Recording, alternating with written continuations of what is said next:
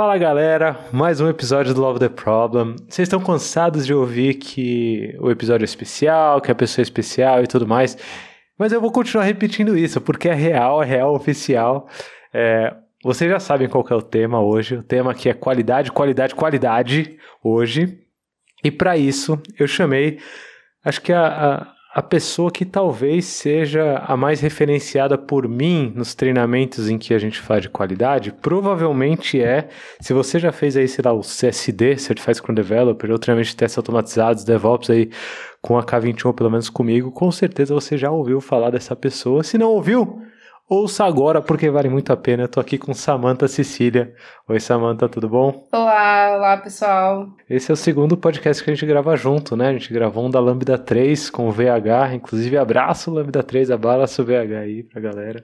Faz tempo, né? Parece que foi há dois séculos atrás. Faz, eu não faço ideia. Assim, tudo que aconteceu antes de março eu não lembro quando foi, como foi parece que não existiu. não, existiu vida. não existiu vida é, antes de março. É tipo isso mesmo. Eu tava vendo, putz, faz um ano que aconteceu não sei o que.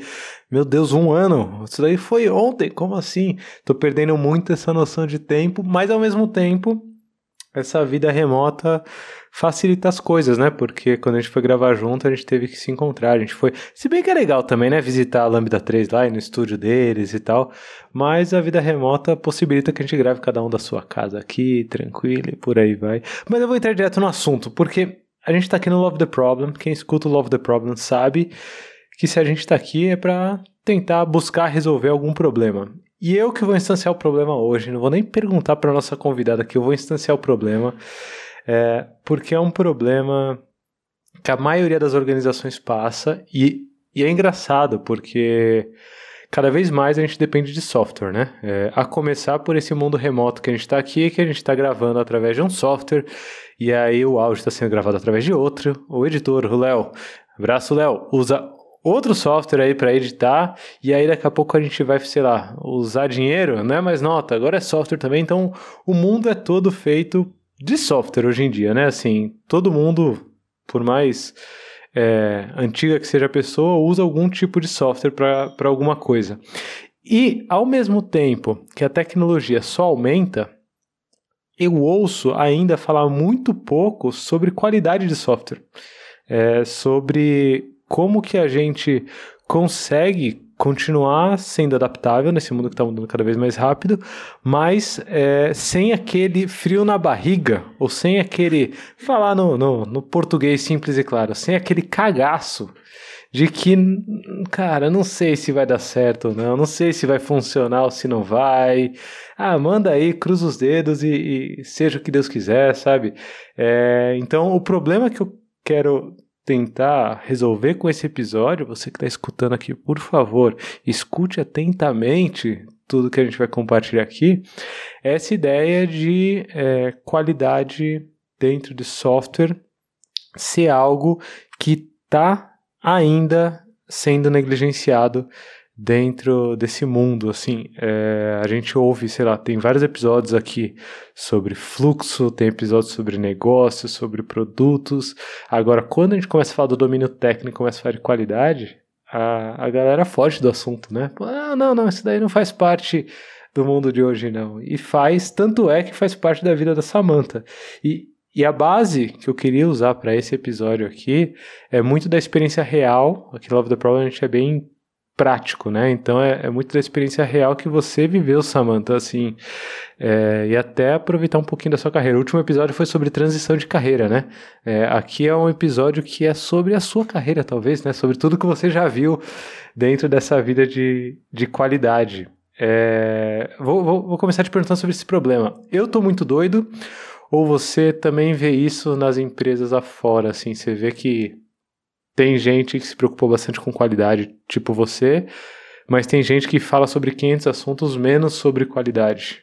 É, o que você acha? O que você vê aí?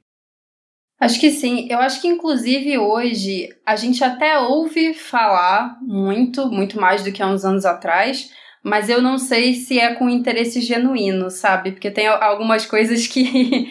é, acho que a gente vê isso também quando a galera fala de agilidade, transformação digital e, e etc. Às vezes eu sinto que algumas coisas não são com interesse genuíno, porque assim, eu até passei a, a, a, definir qualidade nas palestras como um conjunto de atributos que estão relacionados à expectativa de pessoas, que é um negócio que você não controla. Então, assim, a gente, quando fala de qualidade, pensa muito primeiro né, na expectativa do cliente final, que obviamente é importante, é quem paga o nosso salário, então é bem importante.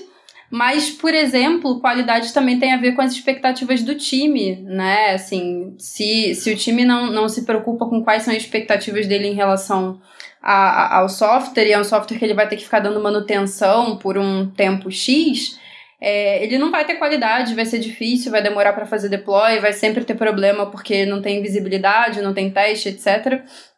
Então, acho que qualidade, é, a gente tem que começar a falar de qualidade pensando nisso, né? Que ele é um conjunto de expectativas de diferentes pessoas, seja o cliente final, seja o time que está trabalhando, seja o diretor, né? Quem quer que seja que esteja ali envolvido, cada um vai, vai dar a sua percepção relacionada à, à qualidade. E aí o que acaba acontecendo muito é que a, a gente repo, reproduz muito alguns padrões que não necessariamente são né, os melhores para aquele contexto. Então a gente acaba, né, a gente está no Love the Problem, né? A gente acaba tentando para todos os problemas usar a mesma ferramenta, né? Então, ah, a gente tem que fazer o teste unitário. E é isso aí, tem que fazer teste unitário e isso resolve o problema, mas não sei, resolve mesmo? Né? É, acho que a gente é, acaba falando muito dessas coisas mais genéricas e de padrões e ferramentas ao invés de explorar qual é o problema que eu qual é o problema de qualidade que eu preciso resolver, né? E aí isso envolve conhecer seu usuário final para saber efetivamente o que, que importa para ele, né? Conhecer do seu negócio, porque aí, se você, por exemplo, está no mercado regulado, você vai ter que né, ter algumas outras características que são importantes e que se você não fizer, você vai pagar multa, por exemplo. É, você tem que pensar no time, né? Porque, beleza, não adianta você ter um produto que é sucesso e o time tá ali se ferrando, fazendo hora extra, tendo que fazer deploy de madrugada, porque é insano a forma de manter aquele, aquele produto, né? Então, eu acho que a gente até tem falado do assunto, mas eu ainda acho que falta essa visão de a gente partir do problema para depois pensar em como a gente soluciona esse problema e aí quais são os tipos de teste, quais são as ferramentas, o que, que a gente precisa fazer e se preocupar. Acho que a gente sempre faz o contrário, né? Pega primeiro a malinha de ferramentas e joga ali é, e tenta fazer um monte de coisa ao mesmo tempo, é. Exatamente. Inclusive, essa frase que você falou é, eu tenho salva no meu Instagram e vai pro Instagram do Love the Problem também. Para quem não segue, já segue é Love the Problem, porque é uma citação sensacional. Eu vou até ler, ó, vou ler aqui que é qualidade é uma característica percebida, feita de expectativas do usuário, coisas que você não controla. É, ou coisa que você não controla, a expectativa do usuário você não controla. É, é, é muito percepção. É, essa frase foi num, num slide seu que você fez a palestra no Front em Sampa, mas eu acho também que veio alguma coisa disso na newsletter do, do Agile Testers, é, que inclusive fica a dica aí, ó, é, se você já ouviu a mensagem da Samantha aqui no começo do episódio, já lançou a braba desde o começo aqui, já é, procura Agile Testers aí, segue, se cadastra para receber a newsletter, que vale muito a pena. E nesse contexto que você falou sobre tentar resolver todos os problemas com a mesma solução, sendo que o contexto é diferente, os problemas são diferentes. É, eu acho a sua experiência, é engraçado que eu, eu, acompanho, nem te contei isso, mas eu acompanho a sua experiência desde 2014 ou 15. Qual foi a primeira vez que você palestrou no Scrum Hill? 14, 15, 16? Ah, não faço ideia, mas foi por aí. um, um desses anos aí, um desses anos. Eu tava lá. E eu acompanho desde lá é, o que você vem falando sobre qualidade, tudo que você vem palestrando. E, e óbvio que te acompanhando, eu fui notando é, a, a, a, diversidade de contextos pelos quais você passou, né? É, então eu lembro que lá 2014, 15 ou 16, não lembro qual que era, a primeira palestra que eu vi sua no Scrum Hill. Inclusive vai ter Scrum Hill em, em maio, nova data já divulgada aí, mais Scrum Hill. Acesse scrumhill.com. É, depois que isso tudo passar, vai estar tá tudo bem, a gente vai estar tá lá junto. É, mas eu lembro que você estava na, na Infoglobo, se eu não me engano. Você estava numa empresa que era grande, né? Gigante com muita gente. É, como que era o lance de qualidade lá? Assim, é, o que, que você via? E, você no começo de carreira, né? A começo de carreira que eu digo é, é você não não estava na posição que você está hoje, né? Não estava dentro de uma posição de gestão é, de pessoas que estão envolvidas em qualidade, né? Você estava ali, tipo, qualidade no, no, no mínimo dos detalhes ali como que era a sua vida nessa época e o que, que você via de qualidade, o que, que você acha que você consegue extrair de lá que vale a pena as pessoas ficarem atentas assim e levar para o dia a dia delas? É, eu acho que assim, eu, eu sempre falo que eu, eu comecei muito bem a carreira, né? Porque eu praticamente já comecei na Infoglobo, nessa área, e já era uma empresa que lá em 2012 já estava falando de agilidade, né, já estava se preocupando com, com esses temas. E uma coisa que foi muito legal de lá é que o assunto qualidade surgiu né, da insatisfação de dois desenvolvedores, até mandar um abraço para o Fabrício e para o Renato, que foram as pessoas que me contrataram lá na, na Infoglobo. É, então eles viram que assim, não tá rolando, a gente tá tendo muito problema em produção, as coisas não estão dando muito certo, a gente precisa. Eh, partiram do problema, efetivamente, como a gente falou aqui, né? Não foi nenhum diretor que disse que tinha que ter uma área de QA, não foi nada disso. Foi as pessoas que estavam no dia a dia enxergaram ali um problema e, e foram tentar resolver, e eu entrei como estagiária nesse nesse time que estava sendo formado, né? Nessa época a gente nem tinha ainda a definição de ah, vai ter um QA no time, vai ser silo e vai receber demanda e testar, não tinha nada disso. Então aí foi que a gente começou a, a, a experimentar o que, que fazia sentido para aquele contexto, né? Então a gente chegou a, por exemplo, ter algumas pessoas dentro de times que eram tinham um contexto maior, né, para trabalharem ali no dia a dia, no sprint do time, com as atividades de teste. Eu já comecei com automação lá, então é, eu realmente já lá em 2012, é, eu entrei como estagiária lá já nesse cenário né, de agilidade, automação de testes e tal. E a gente fez muito disso, de experimentar né, o que, que fazia sentido. Tanto que essa parte de né, tá dentro do time, inclusive começou experimentando com nós três, cada um foi para dentro de um time, né? Primeiro a gente estava fora, e aí deu uma olhada no contexto, viu o que, que precisava fazer, cada um entrou dentro de um time.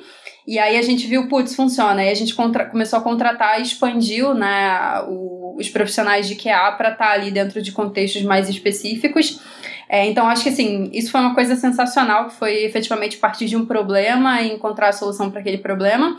E aí, meio que depois que a gente, né, entre aspas, resolveu essa questão, a gente parou em outro problema que era o processo muito custoso de release, né, de deploy. Então, tinha dias específicos para deploy, tinha que fazer o deploy meia-noite para não impactar os usuários e tal.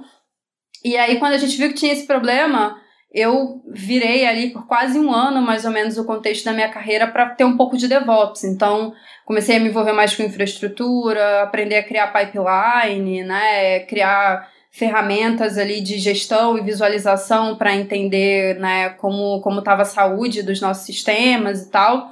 É, então a gente viu ali, resolveu o primeiro problema, parou em um segundo problema ali e foi resolver, e aí eu peguei um pouco mais de experiência nesse contexto também, que eu acho que foi muito legal, porque também, de novo, era, sei lá, 2015 mais ou menos é, ainda não era tão falado quanto é falado hoje, né? Hoje a gente vê muito mais, é bombardeado de eventos, né, sobre esses temas e tal.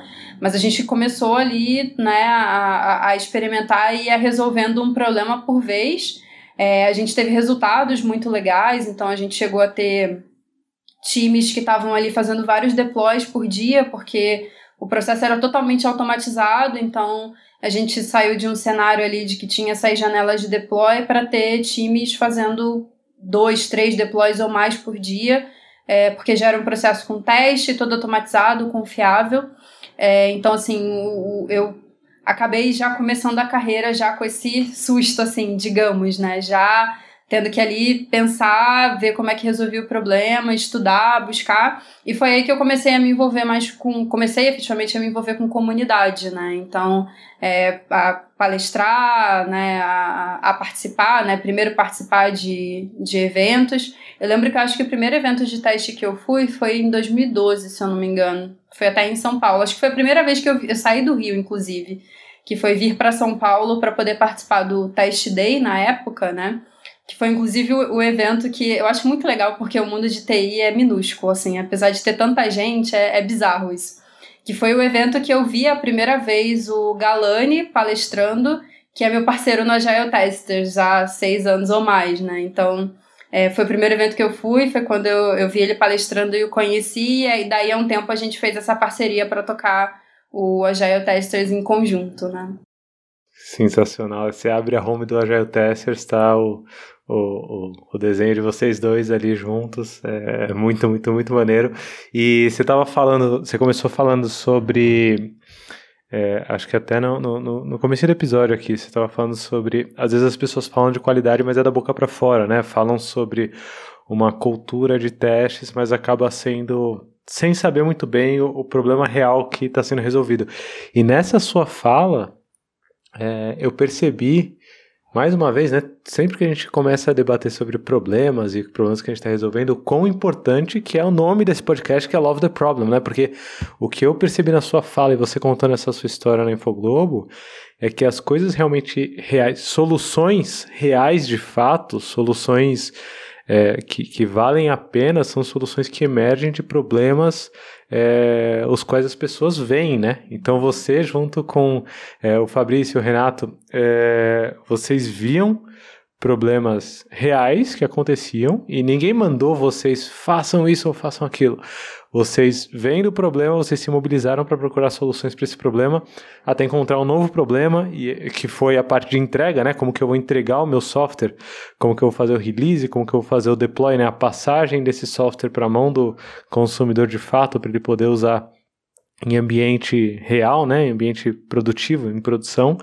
É, mas as soluções reais, e acho que isso daí serve para agilidade, serve para transformação digital como um todo. É, as soluções reais, elas vêm de problemas reais, de problemas que as pessoas enxergam e, e buscam resolver. E eu estou falando tudo isso, todo esse disclaimer, é para dizer que é, eu comecei a trabalhar com algum nível de qualidade também quando eu vi um problema real. Enquanto eu não vi um problema, é, meus testes e tudo que eu fazia de qualidade era só para dar o check de conseguir ir para frente, sabe? Assim, era alguém mandou, tem que fazer, tem que ser, então vai, vou fazer. Qualquer tipo de teste, além do basicão, né, que eu queria ver se estava funcionando a minha máquina, assim, além desses, era tudo porque alguém mandava fazer. E eu só fui começar a entender real, oficial mesmo, assim. Foi por aí, foi 2014, 2015, 2016 os primeiros Scrum Hill, Scrum Hill que teve, é, eu lembro que o tema que eu mais consumi foi exatamente cultura de testes e de qualidade. Eu aprendi muito, assim, é, nessa época. E o problema que eu estava tentando resolver, olha que doido, era que o principal stakeholder do, do software que eu desenvolvia, ele não queria que a gente entregasse mais. Ele falou, não põe mais nada em produção. Como assim não põe nada em produção? Não, não põe. Eu não sei se vai quebrar ou não, eu tô com medo, eu fico com frio na barriga, então não põe. Aí eu falei, opa, acho que eu tenho um problema para resolver. E aí a gente começa a perseguir qualidade.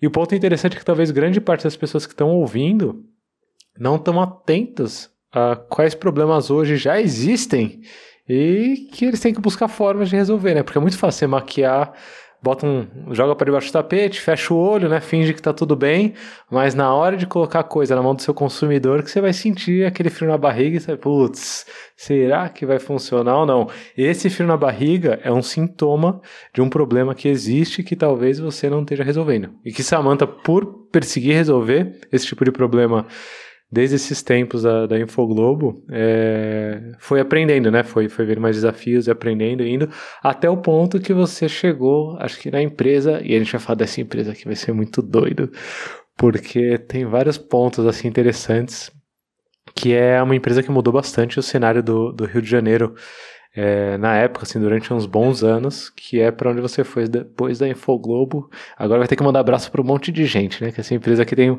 tinha um monte de gente muito preciosa, assim. Você saiu da Infoglobo para ir para uma empresa bem maneira, né? Foi Concrete, é isso?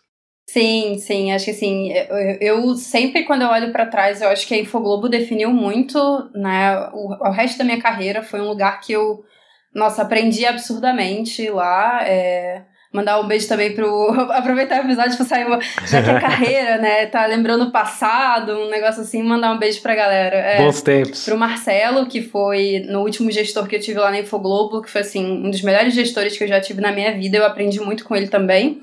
É, só que a Infoglobo né, não era uma empresa com tecnologia como finalidade, né? tecnologia era o meio pro, pro negócio que era da Infoglobo.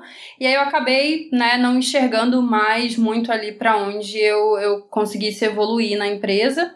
E aí eu acabei indo para Concrete, né, que também foi é, um aprendizado bizarro, assim, foi lá que eu fiz a, a virada, né, de, de contribuidor individual para gestora, né, acho que quando eu entrei na Concrete, a área de QA tinha umas 5, 7 pessoas mais ou menos, quando eu saí de lá, a gente estava em 50, né, por vários escritórios aí pelo, pelo país, então foi legal acompanhar esse, esse crescimento, né, e foi efetivamente uma empresa onde eu pude mais ainda me aprofundar nessas questões de, de agilidade, né?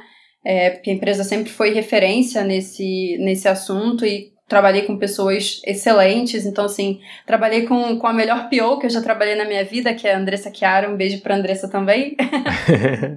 Figurinha carimbada aqui do Love the Problem. Me ensinou muito sobre, sobre produto, aprendi demais com, com ela. É, e aí foi, mudei um pouco o cenário, né? Ali na, na Infoglobo era um contexto, né, de que o negócio era todo da própria empresa, então eu estava ali dentro do mesmo contexto de mídia, né? E aí na Concrete como consultoria, uma outra coisa boa também foi passar por diferentes projetos, desde educação, financeiro, né? É, ter essa visibilidade de diferentes negócios é, e também, né, o aprender ali a, a, arte da persuasão, um pouco da negociação, porque quando a gente está em consultoria, né, assim, por mais que a gente tenha ali, né, o cliente contrata a gente para resolver um problema dele, mas ele sempre gosta de não, mas eu te contratei para resolver o problema, mas resolve assim. Vou te dizer como resolver já, né? É, então, também acho que aprendi bastante sobre, sobre isso, de efetivamente estar em contextos diferentes, empresas diferentes, desde empresas com 70, 80 anos até startups, né? E assim, acho que a gente. Eu passei por uma variedade de contextos muito, muito interessante. E principalmente essa virada para gestão também, né? Que aí eu, eu entrei na Concrete como, como analista, né? Trabalhei dentro de um time por algum tempo. E aí eu acho que nessa de é muito engraçado quando você para pra pensar nas coisas assim, né? É, eu acho que essa, esse aprendizado da Infoglobo também, de ver os problemas e, e, procurar resolver, também guiou muito o que eu faço até hoje, né? Porque na Concrete eu entrei como na, na lista, contribuidora ali do time,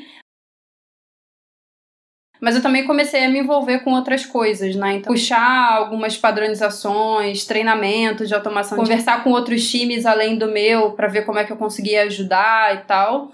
Então, nisso que eu comecei a puxar as coisas, eu acabei indo para lead, né? Que lá eles tinham um cargo abaixo de gestão que era lead, que isso era responsável por um grupo menor de pessoas, né?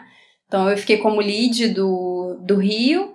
É, e aí, depois, eu, né, de lead, eu acabei indo para para gerente e ter aí uma galera espalhada pelo Brasil em diferentes projetos sobre a minha liderança. e aí, além né, da, da, de continuar com a parte técnica e de conseguir auxiliar e treinar, ainda aprender a lidar com pessoas, né? É isso, é isso. Isso daí, o, o, o fato de estar trocando de contexto o tempo todo faz com que você tenha que lidar com pessoas, porque elas que têm o domínio do contexto, elas que entendem da situação. E é muito doida essa história, porque é, a Concrete. É engraçado, né? Você falou o mercado de tecnologia, ele é gigante, mas ao mesmo tempo ele é pequeno, né? Assim, a, a Concrete é uma empresa pela qual passou muita, muita, muita gente boa. Inclusive, uma das pessoas que trabalhou comigo dentro dessa época que a gente descobriu que a gente precisava olhar melhor qualidade, era developer junto comigo e começou a olhar qualidade também sob uma perspectiva de negócio na época. É, foi ser Product Owner na Concrete, que é o Rodrigo. Rodrigo Tavares, abração, Rodrigo. É, e, e várias das pessoas com quem eu trabalho hoje também vieram dessa sua época de Concrete, né? Se for da Andressa. Inclusive, quem não conhece a Andressa Chiara aí, tem que ouvir mais episódios do Love the Problem. Tem pelo menos uns três episódios. Vai de cabeça aqui, ó. Fit for Purpose é, é um episódio que você precisa escutar lá no comecinho do Love the Problem quinto, sexto episódio, talvez. Não lembro de cabeça, não. Procura aí, vai estar. Tá, já sei, vai estar tá lá nas referências, é, k21.link barra Love the Problem, lá no nosso backstage. Você consegue encontrar todas as referências desse episódio, tudo que a gente está conversando aqui. A Agile Testers vai estar tá lá. É, lá, tudo que a gente está falando aqui. Esse episódio de Fit for Purpose vai estar tá lá. A Andressa participou do episódio de produtos, produteiras e produteiros é, com o Fernando também muito bom. Tem um sobre Fit for Purpose para executivos também que é muito bem avaliado. É, geralmente eu vou colocando eu, eu, junto com a galera da, da K21, a gente vai colocando trechos dos episódios no nosso Instagram, né, no arroba Love the Problem. Então, se você ainda não conhece Andressa Chiara, que é um bom exemplo de pessoa que passou pela Concrete, é, trabalhou com a Samantha, mas hoje eu tenho a honra de trabalhar com ela, felizmente, na K21. É, vê lá no nosso backstage, vê no arroba Love the Problem no Instagram também. É, e ouve esses episódios, mas o que eu ia falar é que tem mais gente, né? Tem o Renan, tem o Marmute, tem é, uma porrada de gente, a Dai também, tem uma porrada de gente que trabalhou na Concrete, hoje trabalha comigo na K21 ou trabalha em outras empresas. É, e eu acho que o maior exemplo que eu tiro dessa sua história, Samantha, e até conectando um pouco com o que eu vivi dentro do, do mundo de consultoria, é que não tem desculpa para você não resolver os problemas relacionados à qualidade, né? Na Infoglobo, você estava dentro de uma empresa que a atividade fim não era tecnologia, que não era o holofote mor é, da, da, da, empresa, né? Quanto a negócios, isso, mas que vocês enxergavam problemas reais e resolveram problemas reais e aprenderam muito nesse caminho. É, você está falando da Concrete, que vocês tinham diferentes contextos de clientes, diferentes problemas de clientes, diferentes objetivos de negócios de clientes ali. Tinha até o tradicional quero que você tire pedido aqui, é, batendo na porta, né? Que não, só, só faz isso daqui do jeito que eu tô falando e pronto.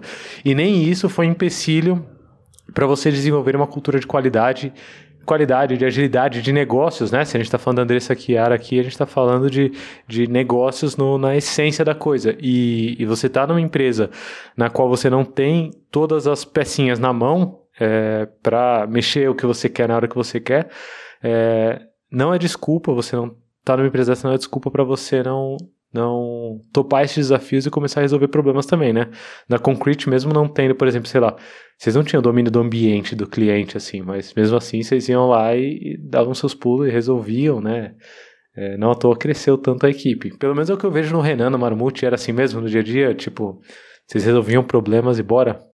Sim, eu acho que é, é, até dá para linkar com isso que a gente falou, né? Da resolução de problemas e também com o que eu falei no início de se você tá genuinamente falando sobre o assunto ou se você tá só pegando a onda, né? Porque é, pensando nesse cenário de, né, putz, o cliente não, não quer saber de teste automatizado, só falou para entregar e tal. Você vai fazer o quê? Você vai, beleza, vou cruzar os braços, vou só fazer teste manual ou você consegue, né, por exemplo, putz, então vamos subir um ambiente aqui do time, a gente aqui no time faz os testes automatizados e isso garante o nosso trabalho enquanto time, assim, beleza, o cliente não vai ver, não vai estar tá lá no CI dele, não vai estar tá no fluxo dele, tá no nosso. Então, assim, a gente sobe o nosso ambiente aqui, vai até onde a gente consegue ir, porque, de novo, né, qualidade é, extrapola para o cliente, né, a ponta onde ele enxerga, mas a gente também tem que pensar em qualidade para o time e até em qualidade de vida, né? Assim, então, é, quando a gente fala de testes automatizados, isso ajuda muito, muito o time a ter segurança de fazer as mudanças, né? Então, de novo, beleza, o cliente não está vendo, não quer saber, mas o time sabe que quando ele gerar uma release ali, uma versão e passar para o cliente, a chance de ter problemas é muito menor. Ele sabe que não vai ter que ficar virando noite consertando coisa que tá quebrada porque não, fez teste, sabe? Então, é, é, eu acho que é, que é bem importante ter essa visibilidade. E aí, Na Concrete, obviamente, a gente tinha cenários desses, né, que o cliente né, tinha uma cultura totalmente contrastante com a nossa, e aí a gente tinha que né, pensar nesses mecanismos e como a gente resolvia. Então, seja, a gente chegou a ter times na Concrete que às vezes mesmo que o cliente não é, pedisse em contrato o perfil de QA, a gente colocava porque sabia que para a sanidade do time precisava ter alguma pessoa de QA ali para ajudar a desenrolar. Então, às vezes a gente fazia isso e aí provava para o cliente o valor, mesmo que ele não tivesse pago né, por aquele perfil. E aí o cliente, nossa, legal, verdade. Então agora na renovação de contrato eu vou, vou incluir esse perfil também. Então acho que, que isso é, é, é muito importante, né? Porque dava para pensar nesse ponto de vista do time, né? E não só do cliente. E além disso, a gente tinha uma comunidade, assim, de, né, pensando na, na área de QA muito forte lá, assim, desde quando eu entrei, mesmo quando eram ali menos de 10 pessoas, a gente sempre se reunia ali, né, no, no capítulo e tinha semanalmente ou quinzenalmente um papo, uma conversa para ou apresentar o que alguém estava fazendo num projeto, ou para pedir ajuda, para pedir review, para apresentar uma técnica nova, né, alguma coisa nova assim. E conforme foi crescendo o time, a gente continuou fazendo isso. Então a gente tinha é, né, o escritório no Rio, São Paulo, Belo Horizonte, Recife. A gente é, usava janela virtual, né? Então no dia dos encontros do capítulo conectava todo mundo em todos os escritórios. E tinha ali a galera, 40, 50 pessoas participando, mesmo quem tava, né, não estava aqui em São Paulo, né? Que em São Paulo é onde estava a maior parte do time. E para fazer isso, tanto para, enfim, a gente levava é, apresentações, né, para falar de assuntos, é, novos assuntos, reforçar, treinar o pessoal. Então a gente chegou a montar um onboard muito legal com várias partes e a gente sempre revisitava esse assunto e treinava o pessoal. A galera mesmo fazia apresentação, né, de uma técnica nova, alguma coisa nova que tivesse visto, tivesse estudando. Então a gente também, acho que isso foi uma coisa que era uma coisa que suportava muito esse outro cenário, né, de ter projetos que a gente não conseguia emplacar tudo que a gente achava que era da melhor forma, porque a gente também se suportava enquanto grupo, né, apesar de cada um, né, e aí contextualizando lá no caso da Concrete, é, eu fazia a liderança dos QAs junto com o Fredão, Fredão um beijo também, é, e a gente ficava muito com a parte de pessoas e a parte de direcionamento técnico, né? É, mas as pessoas estavam dentro dos times de desenvolvimento. Então, é, tinha ali um time do cliente XPTO, eu ia ter ali os desenvolvedores, QA, DevOps e tal. Então, no dia a dia, os QAs atuavam é, dentro né, do, do fluxo ali dos times. É, mas ninguém ficava sozinho, assim, não estava lá abandonado, né? A gente tinha todo, todo esse mecanismo de conseguir fazer as pessoas se juntarem, né? A gente tinha especialidades diferentes, então tinha uma galera que sabia mais de mobile, tinha uma galera que era mais de API, de web e tal. Então a gente sempre dava um jeito de conseguir né, fazer essas pessoas trocarem, trocar contexto de projeto também. Então, às vezes, a pessoa estava muito tempo ali trabalhando com API, queria trabalhar um pouco com mobile, a gente ia lá e via como, como fazer isso, o que, que precisava treinar a pessoa. Então, acho que isso também foi uma coisa muito legal e que ajudou bastante a gente a, a suportar todo esse time desse tamanho, mesmo com né, todas essas questões que acabam acontecendo de consultoria, de você não ter autonomia né, em tudo para fazer as coisas do jeito que você acha melhor. Você sabe que é, talvez no começo do episódio, e gente já deve ter até perdido alguns ouvintes aí que ficaram no começo que falaram, pô, a gente vai falar sobre a parte técnica da coisa e tal.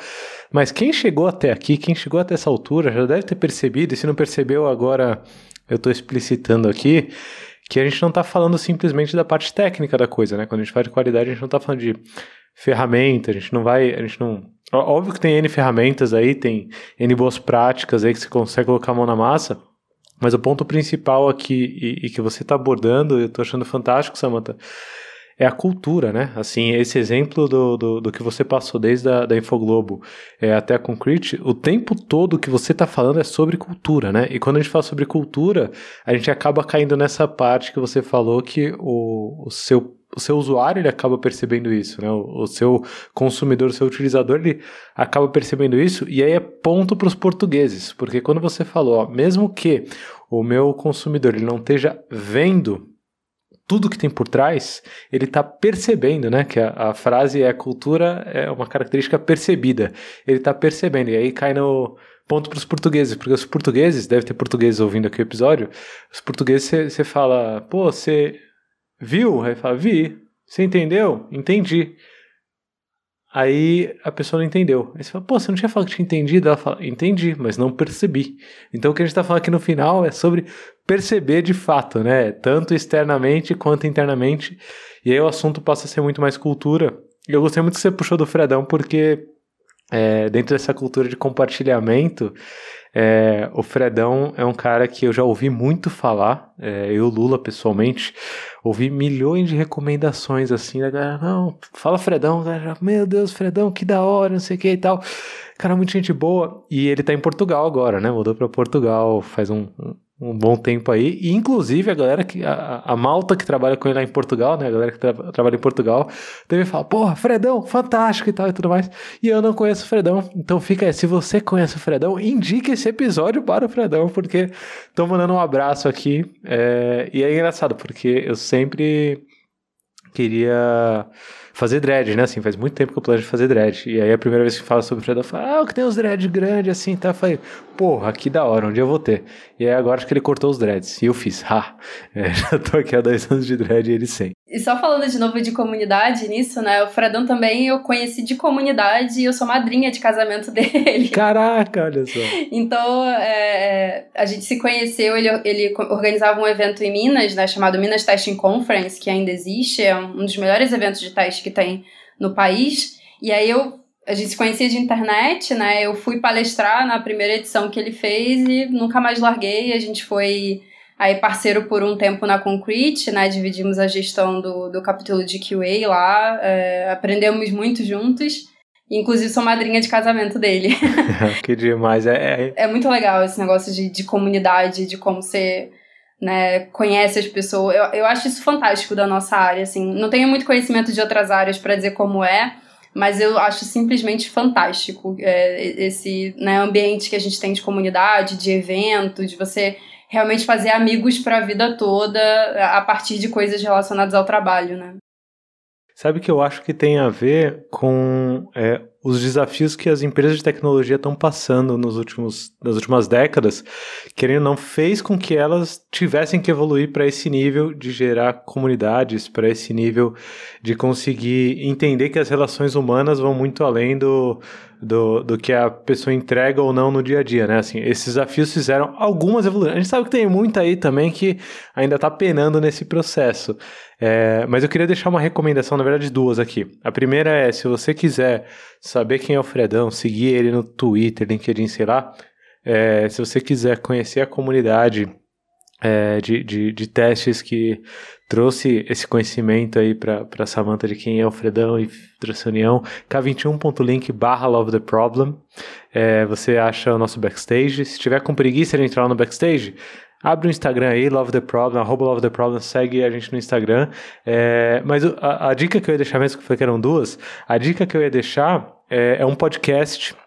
Eu não sei quantos de vocês já, já ouviram, mas que a gente discute fortemente esse aspecto cultural da coisa e as empresas é, tendo seus desafios e avançando nesses desafios e, e, e chegando ao novo paradigma de, de, consciência, assim, a gente discute isso muito forte no Pontes e Elefantes. Então, se você curte essa, esse lance cultural, é, procura aí no Spotify, procura em algum lugar Pontes e Elefantes. Ou digita aí no, no navegador mesmo, pontes.crd.co e dá uma olhada lá, vê o primeiro episódio, tá? Fica só recomendação, porque no final a gente está falando aqui também sobre cultura, mas entrando pelo domínio técnico. E, e antes de passar para a próxima etapa da sua vida, que é engraçado, né? Você vai vendo os desafios e vai vendo a evolução. Mas eu queria ressaltar muito essa ideia de compartilhamento de conhecimento. Você falou sobre isso umas três ou quatro vezes aqui. É, e eu queria deixar uma recomendação aqui, que é o livro A Quinta Disciplina, do Peter Senge. É, a quinta disciplina, dando spoilers do livro aqui, né? A quinta disciplina é o pensamento sistêmico. É, ainda não vou falar sobre o pensamento sistêmico aqui, mas eu acho que uma hora na nossa conversa ele vai aparecer. Mas uma das outras quatro disciplinas é o aprendizado compartilhado, é, que é essencial para uma empresa de tecnologia hoje, né? Para uma empresa que é, trabalha de alguma forma com tecnologia dentro dela. É, o nosso trabalho no final é sobre aprendizado, né? Desafios, aprendizados, desafios, aprendizados, baseados nos problemas que a gente está resolvendo. Os problemas são os desafios, então conecta muito com o que a gente falou lá atrás. Mas você partiu para um outro desafio que tem a ver até com a parte cultural, né? E não ficar só focado na cultura brasileira, você começou a ir além. Da Concrete você foi para onde? Da Concrete, né, assim, foi um desafio bem grande de liderar tanta gente assim, né? E como eu tinha pessoas em diferentes estados, então era uma rotina de viagem, né? E chega uma hora que cansa um pouco. Daí eu fui trabalhar remoto e acabei indo para Pay Certify, que é uma, uma startup de São Francisco, né, que tinha aí um time espalhado pelo, pelo mundo. Eu fui para lá como head de QA.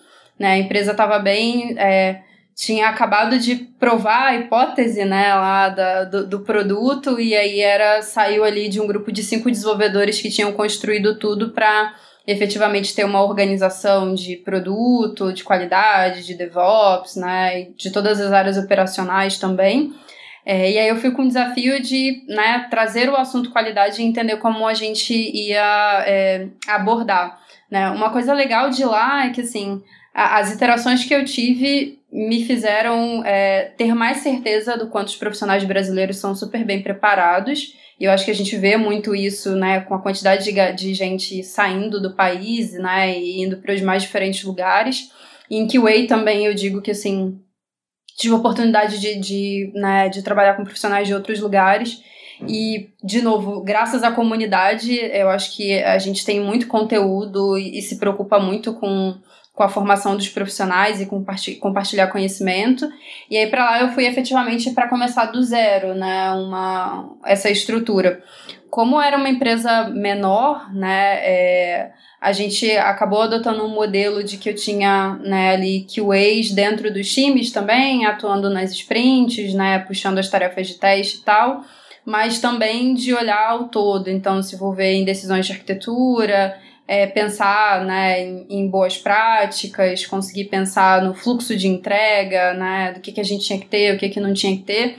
E foi uma experiência muito legal também, porque por ser uma startup, assim, mais no início, eu tive contato com todas as áreas da empresa, né? Então, desde, enfim, ter contato com os clientes, inclusive, assim, se level de cliente, time de tecnologia de cliente, conseguir ver ali a dor dos clientes, entender como é que os clientes se comportam, até as outras áreas da empresa também, né? Então, acho que foi, foi uma experiência aí curta, né, de um ano, é, mas foi muito válida por ter, né, trabalhar com esse time de diferentes pessoas, gente em diferentes culturas, tive liderados em outra time zone. Isso foi, deu um, um, um, pouquinho de tilt, né, porque a empresa é nos Estados Unidos e aí tava lá, tipo, cinco horas a, antes da gente e tinha uma galera na Europa seis, sete horas à frente.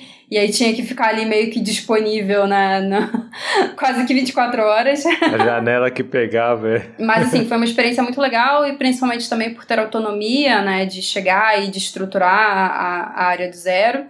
É, e assim, re, realmente foi um tempo que te, deu até para descansar um pouco, digamos, né? De sair desse ritmo frenético, de, ainda mais de liderar tanta gente, assim. Eu amo liderar, mas é um negócio que, que te exige muito, né? Porque é, eu, eu sempre me preocupo muito, assim, em saber genuinamente como as pessoas estão e não só nelas, né, como ali profissionais, mas, assim, entender pessoalmente, né, o, o que, que tá rolando, é, enfim, e aí você tem pessoas passando por diferentes cenários de, de vida.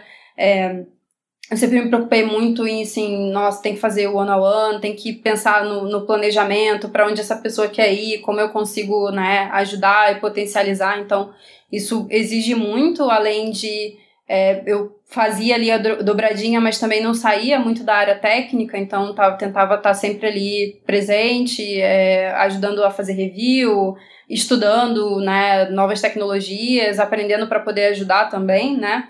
É, então deu ali para dar um, um, um, desafogo de sair de né, se preocupar ali com 50 pessoas para ter um, um, time bem menor de 4, 5 pessoas, né? Então, é, e aí eu acabei me envolvendo um pouco mais com questões mais efetivamente em relação ao negócio, aos clientes, a atendimento, né? E conseguir também ter essa visibilidade legal de do todo mesmo, né? De de novo falando de problema, entender realmente que problema que aquela empresa estava tentando resolver, para eu também saber em qualidade como é que eu ajudava a resolver aquele problema, né?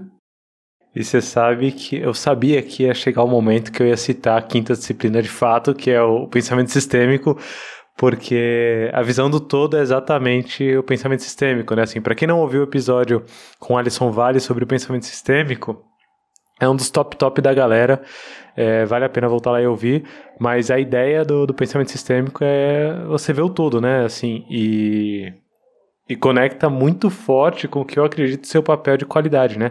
É, é, é conseguir enxergar o todo. E nesse ambiente de startup que você colocou é, da Pay Certify, é, é um ambiente que isso fica muito claro, né? Assim, o, o que eu extraí do, do que você falou, e acho que isso talvez seja uma frase que eu vou levar para a vida. É, não é porque você quer um clima de startup que você vai é, topar fazer de qualquer jeito, que você vai querer fazer de qualquer jeito. É exatamente o contrário, né? O que diferencia uma startup hoje é que a galera vê de forma errada quando vai tentar fazer alguma coisa parecida. É, o que diferencia uma startup é a qualidade do que eles fazem, né? Eles estão ganhando cliente, é, eles estão ganhando mercado por causa da qualidade do que eles fazem, e essa qualidade é pautada na visão do todo. Eles conseguem enxergar é, a coisa como um todo, consegue enxergar o consumidor, consegue enxergar o negócio, o utilizador, quem está ali a, usando o serviço deles de fato, é, como um todo, que é o que você extraiu aí, pelo menos nesses cinco minutos de sua história na Pay Certify, pelo menos é o que eu tiro de mais precioso, assim, né? Independe do número de pessoas que você tem, Independe do porte da empresa que você está, é, nos três exemplos que você trouxe até agora, essa visão do todo, resolvendo problemas é, e, e, conseguindo olhar para o negócio, foi, para mim, eu consegui enxergar claramente no, nos três exemplos. Né? E provavelmente se aplica também ao seu contexto atual. Estamos agora em 2020, em 2035 você vai olhar para esse episódio e vai falar: nossa, Olha só onde eu estava em 2020. Mas atualmente você está também em uma empresa que, que tem uma cultura de engenharia muito forte, é, mas que está aprendendo bastante, assim, que está se estruturando bem quanto à qualidade, né? Que é o Pagar-me. Como que está hoje a vida do Pagar-me, assim? E só, só complementando, né? Voltando à frase que eu falei da, da qualidade das expectativas, né? É, o, o que eu acho muito interessante é, e de novo fazendo link com saber que problemas a gente quer resolver e tal, é, você não é partir de, ah, eu preciso fazer testes automatizados, eu preciso fazer o teste XPTO e, e etc. É você entender efetivamente o que, que é importante para aquele seu produto, é, o que, que é qualidade para aquele produto, e aí considerando o cliente e o time, porque aí você consegue também fazer as concessões certas, né? Porque pensando até no ambiente de startup, às vezes realmente você tem que fazer um corre ali para conseguir né, testar alguma coisa muito rápido e você talvez não vai ter tempo de lapidar tudo da forma que você quer. É, só que aí tem a diferença de, ah, não temos tempo para testar, lança aí e ver o que acontece, do, ah, vamos abrir mão de, por exemplo, performance, sei lá, a gente aceita aí demorar um pouco mais, ter uma latência um pouco maior, é, para a gente poder né, efetivamente testar essa hipótese, beleza, e a gente já deixa criado aqui que a gente precisa resolver isso, né? Então, acho que por isso, reforçando, é muito importante, primeiro, ter essa visibilidade do todo, até para quando você precisar fazer concessões, e você vai precisar, a vida não é, não é tão, tão bonita assim, você fazer as concessões nos lugares certos, né? E evitar ficar depois lá com aquele legadão que tem problema tudo quanto é buraco. Então, é, eu acho que isso também é importante. E aí, falando do, do Pagarme, né? Eu tô no Pagarme aqui desde o início do ano. É, vim também, de novo, com um desafio parecido com o da Pay Certify, de é, entender o que, que é qualidade no Pagarme como a gente vai tratar. Acho que, assim, é, é, o que eu achei muito legal quando eu cheguei é que os times genuinamente se importam com esse assunto, né? Então, assim, é, os times escrevem testes automatizados, diferentes tipos de teste, né? Se preocupam com isso é, a gente só não tem ali uma, uma, uma estrutura né, que facilite o assunto qualidade. Então, acho que sim, meu papel está sendo muito esse, de primeiro entendi muito o que acontecia, eu sempre faço isso em todo lugar que eu chego, tipo, eu fico ali meio que observando, vejo o que, está rolando, aí penso um pouco e falo, beleza, achei o problema e esse problema aqui é o que eu vou resolver. Vamos resolver esse aqui primeiro. É, e aí, é, até né, seguindo na, na onda da, das indicações, tem um livro muito legal que a liderança lá no Pagarme a gente leu, fez um clubinho e tal, que é o Team Topologies, que ele fala muito sobre essa questão da organização dos times e esforço cognitivo. E aí, meio que eu consegui achar um nome para algumas coisas que eu já pensava, né? Que quando a gente fala de qualidade, principalmente do papel que a gente tem do tester e do QA, né, a gente tem ali alguns modelos de trabalho, né? Tem é, um modelo em que é um time totalmente apartado, recebe demanda, testa né, e devolve ou passa para frente. Um modelo que é um pouco mais comum em empresas que estão mais ligadas no ágil, que é você ter todos os papéis dentro do time, né? Mas ainda assim você corre um pouco do risco de ter os silos dentro do próprio time, porque você ainda tem desenvolvedores desenvolvendo e QAs testando, né? É, e tem um, um, modelo que é mais relacionado com cultura, como a gente falou, né? De que é a gente precisa definir o que é qualidade, qual é a cultura que a gente quer é, emplacar e tem que dar as ferramentas para os times conseguirem sozinhos andar e, e, entregar as coisas com o máximo de qualidade possível, né? E não só qualidade, aí a gente fala do fluxo completo, porque o time né, tem que desenvolver, escrever o código, tem que testar e tem que jogar isso em algum lugar, né? Tem que ir para teste, para produção. É, e quanto mais você precisa de outros times ali no meio do caminho, mais dificuldade você tem de conseguir né, entregar. É, só que por outro lado, e é o que vem do Team Topologies, ele fala muito de, de carga cognitiva, né? Porque assim, você também não tem como querer que um profissional entenda de todas essas partes. O cara tem que ser bom em desenvolvimento, entender de design pattern, de arquitetura, tem que entender de infra, saber otimizar o máximo possível os recursos de infraestrutura, ainda saber testar e é, é realmente muito, é muito contexto diferente para uma pessoa só, né? Então, o que é, a gente tem acreditado né, dentro do, do Pagar é que a gente tem ali times que vão habilitar o trabalho dos times de produto. Então, eu tenho especialistas em infraestrutura, especialistas em qualidade, em segurança, que estão tendo ali uma visão né, mais é, integrada né, de como aquele organismo funciona e vão encontrar de novo ali os problemas e ajudar os times a resolverem esses problemas de forma que os times consigam ter a autonomia e consigam fazer essa entrega de ponta a ponta da melhor forma possível, né? Então,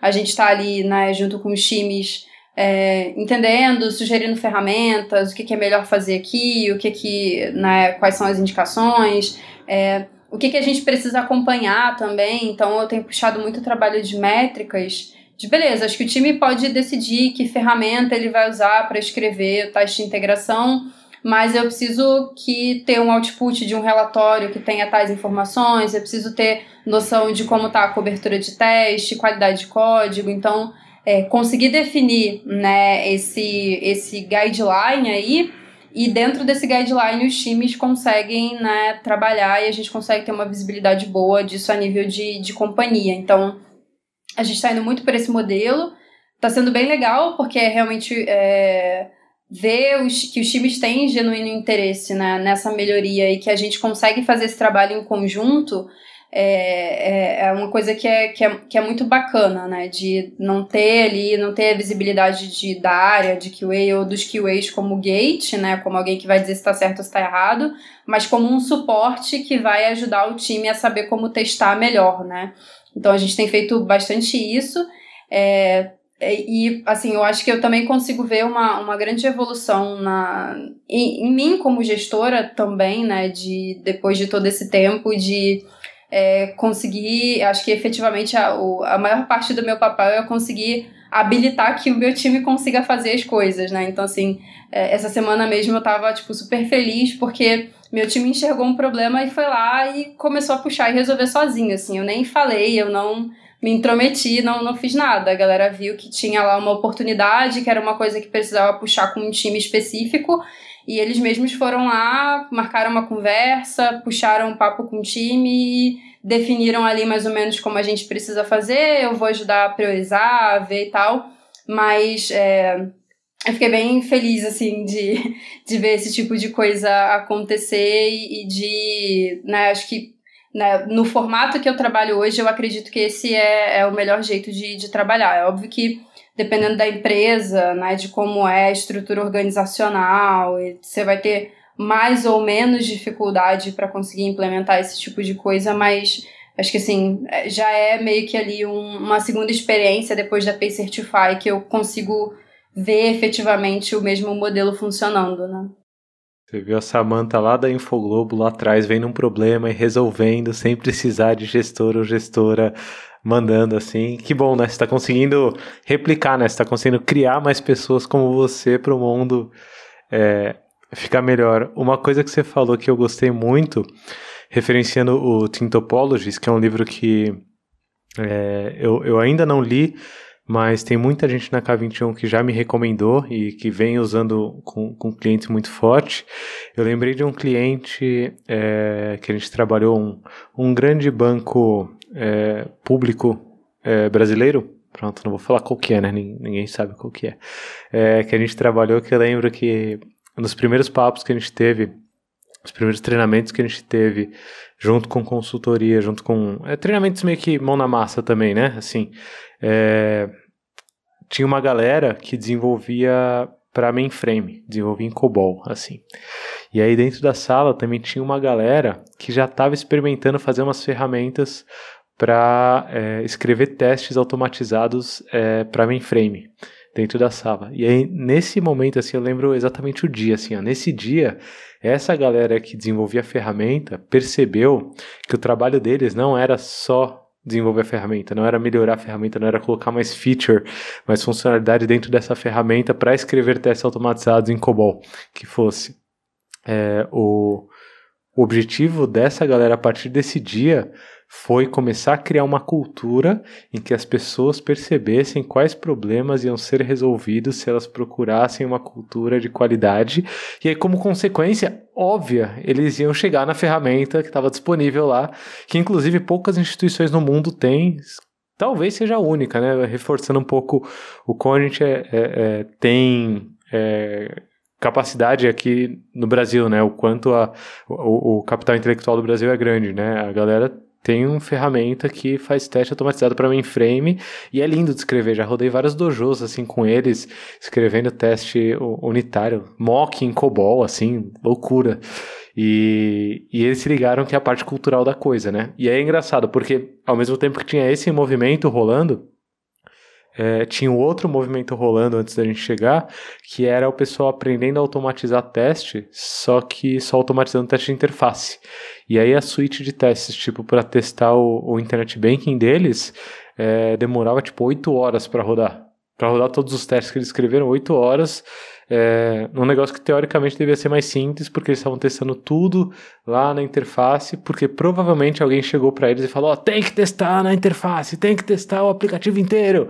E aí a pessoa não tá refém, né? Assim, não sabe muito bem que problema tá resolvendo, tá aplicando uma solução que não se encaixa também no problema original e a cultura ainda não está permeada. Então, essa, essa, essa sua história sobre o que você está vendo no Pagarme, é, que é muito bom, que é um cenário diferente desses, né? É, me fez lembrar o, o, quanto essa cultura de testes é, desse contexto específico é, caiu a ficha para a galera e eles começaram a disseminar, assim. É muito bom lembrar dessas histórias. Inclusive, abraço para todo mundo que participou aí, para quem já sabe de qual grande banco que eu tô falando, todo mundo que teve aí nesse tempo em Brasília. Saudades de Brasília. É, acho que tem várias lições aqui, é, Samantha. Eu não vou explicitar uma por uma, é, mas tem várias lições durante o episódio. Se você chegou até aqui, acho que vale a pena voltar, ouvir de novo o episódio e anotando as lições, porque são preciosas tanto para parte é, técnica da coisa, quanto para a parte de carreira, quanto para a parte cultural. Eu acho que a gente tem muito a aprender com tudo isso que a gente falou é, aqui hoje com a Samantha, mas eu queria talvez é, perguntar para você assim, para a gente fechar com chave de ouro.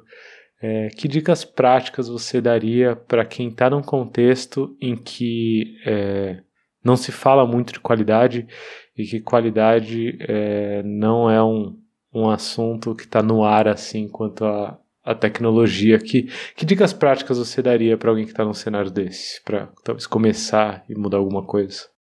Legal, eu acho que é importante primeiro, reforçando o que a gente falou, identificar os problemas que você tem hoje. Então, assim, acho que um problema clássico que a gente fala de, de qualidade que é muito visível é o quanto você tem de retrabalho por problemas que acabam chegando no cliente, né? Então, é, é, acho que é, esse, essa é uma visibilidade que todo mundo consegue ter. Então, conseguir centralizar isso e entender né, como como está a saúde da, da aplicação é, que daí você já consegue né, ir pensando em ações para conseguir melhorar esse número e mostrar efetivamente a melhoria, né? Porque também não adianta você fazer um monte de modificação ao mesmo tempo e depois não conseguir identificar o que realmente deu certo ou não. Então, acho que uma coisa que eu sempre falo, é, eu tenho falado até com, com, com, a, com as minhas mentoradas ultimamente, é de começar, tentar começar por isso, de procurar as pessoas, entender aonde você consegue ter essa visibilidade, porque tem empresas que às vezes isso nem chega no time, né? Fica lá no time de atendimento e o time de atendimento está lá se descabelando para conseguir atender os clientes e fazer gambiarra para conseguir atender. E às vezes isso não chega no time e o time não tem essa visibilidade. Então, conseguir ter essa visibilidade. É, é importante elencar que problemas você vai querer atacar, né? Porque não tem como resolver tudo de uma vez. Eu vou mandar para a gente deixar nas referências também. Tem uma palestra que eu fiz em Manaus, eu acho que foi esse ano, foi em fevereiro esse ano.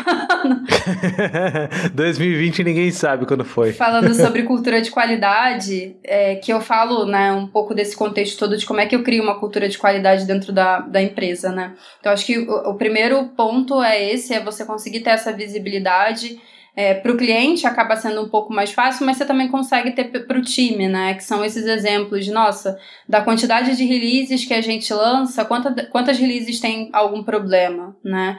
Então, eu sempre brinco quando eu vou falar de continuous delivery e tal, de que. E aí eu, eu até sempre uso uma coisa que eu vi num post da K21 falando de métricas de vaidade né? Que, putz, eu faço 50 deploys num dia, mas tá, o primeiro deploy foi de funcionalidade e os outros 49 foi fixo para tentar corrigir o que, que você estava quebrando, né? Então, assim, 50 deploys por dia não significa muita coisa, né? Então, acho que é, é importante ter essa visibilidade de, das entregas que o time está fazendo, quantas delas acabam gerando problema, né? Que a partir daí você consegue ter visibilidade. Putz, é um problema que é realmente um defeito de software porque a gente não testou essa parte ou porque a gente não sabia desse comportamento, aí você vai cair num problema lá de definição e de conversa, né, para definir o que vai ser desenvolvido, ou é um problema porque a gente tem um processo de, de deploy, de, de versionamento que é muito manual e acaba sempre faltando alguma configuração e a gente só vê depois. É, então, acho que você tendo essa visibilidade, de novo, você consegue pensar no problema e aí depois você vai ver como resolver, que aí entra. Se é um, um defeito, por exemplo, o teste automatizado vai te ajudar a cobrir para que isso não aconteça, você seja avisado antes de lançar para o cliente. Então aí sim entra o teste automatizado, que é né, uma ferramenta que vai te ajudar a resolver aquele problema. Então eu acho que eu começaria é, por aí. E eu acho que é muito importante reforçar essa visão de que qualidade é um assunto que afeta o time também, não é só pensar no cliente, o cliente é muito importante, mas o time tem que ter uma rotina saudável, tem que estar confiante, tem que ter segurança para fazer as mudanças. Então, se isso não está rolando, tem algum problema aí relacionado à qualidade que o time tem que parar e prestar atenção e até mesmo o time aprender a, a negociar também e aprender a colocar os requisitos do time como importantes também, né? Que a gente né, recebe ali vários, vários requisitos e como tem que ser e como tem que deixar de ser, mas às vezes o time também tem que se posicionar e, e apresentar que requisitos são importantes para ele para que a gente consiga ter espaço para pensar nessas melhorias, né? Sensacional, bela, belas dicas, acho que bem acionáveis, acho que todo mundo que trabalha hoje em qualquer empresa é, consegue ficar mais antenado e atento aos problemas. Se você não sabe que o problema está resolvendo, só para e vai procurar qual é o problema que está resolvendo, porque talvez seu trabalho esteja sendo inútil. É, inspiradora toda a sua história, Samantha. Obrigado por compartilhar aqui. É, e não só a história, né? Assim, a gente não contou por contar. Tem toda uma reflexão em cima de cada passo, em cima de cada aprendizado. Está é, eternizada aqui no Love the Problem. E eu queria deixar, é, é, muito nessa pegada inspiradora, eu queria deixar uma referência aqui é, de, de uma outra mulher que, que me inspira muito dentro desse mundo de tecnologia, que é a Roberta Arcoverde, que gravou o episódio sobre é, Stack Overflow. Então, se você curtiu esse episódio aqui, volta lá, ouve também o episódio sobre o Stack Overflow com Roberta Arcoverde, que é muito, muito bom. É, acho que tão inspirador quanto esse episódio aqui com, com a Samantha, que tem que ser ventilado aos quatro ventos, então compartilha aí com quem trabalha com você, é, compartilha com é, é, gestores e gestoras aí de qualidade, né? Eu acho que tem que ouvir esse episódio. É, tem muita gente que não sabe muito bem o que está fazendo, então recomenda para dar uma boa referência, para dar um bom caminho e recomenda também assinar o Agile Testers, seguir Agile Testers, né? As, as, as coisas que eles publicam que são fantásticas, assim. É, tenho gostado muito de tudo que eu tenho lido. Segue o Love the Problem no Instagram. E a Samantha Cecília também, por que não? Instagram, Twitter, LinkedIn, sei lá, ver as palestras dela, ver tudo, mas no k21.link barra the Problem tem todas as referências. Obrigado, Samantha, por essa uma horinha de papo aqui muito boa. É, obrigadão mesmo por estar aqui com a gente. Eu que agradeço pelo convite. É, e aí fica, né, enfim, tem o, o meu site, samantacecilia.com, lá tem contatos, tem palestras, tem conteúdo. É, e aí, quem quiser trocar ideia, seguir no Twitter, tô sempre aberta para conversar. Muito bom. Abraço, galera. Até o próximo Love the Problem.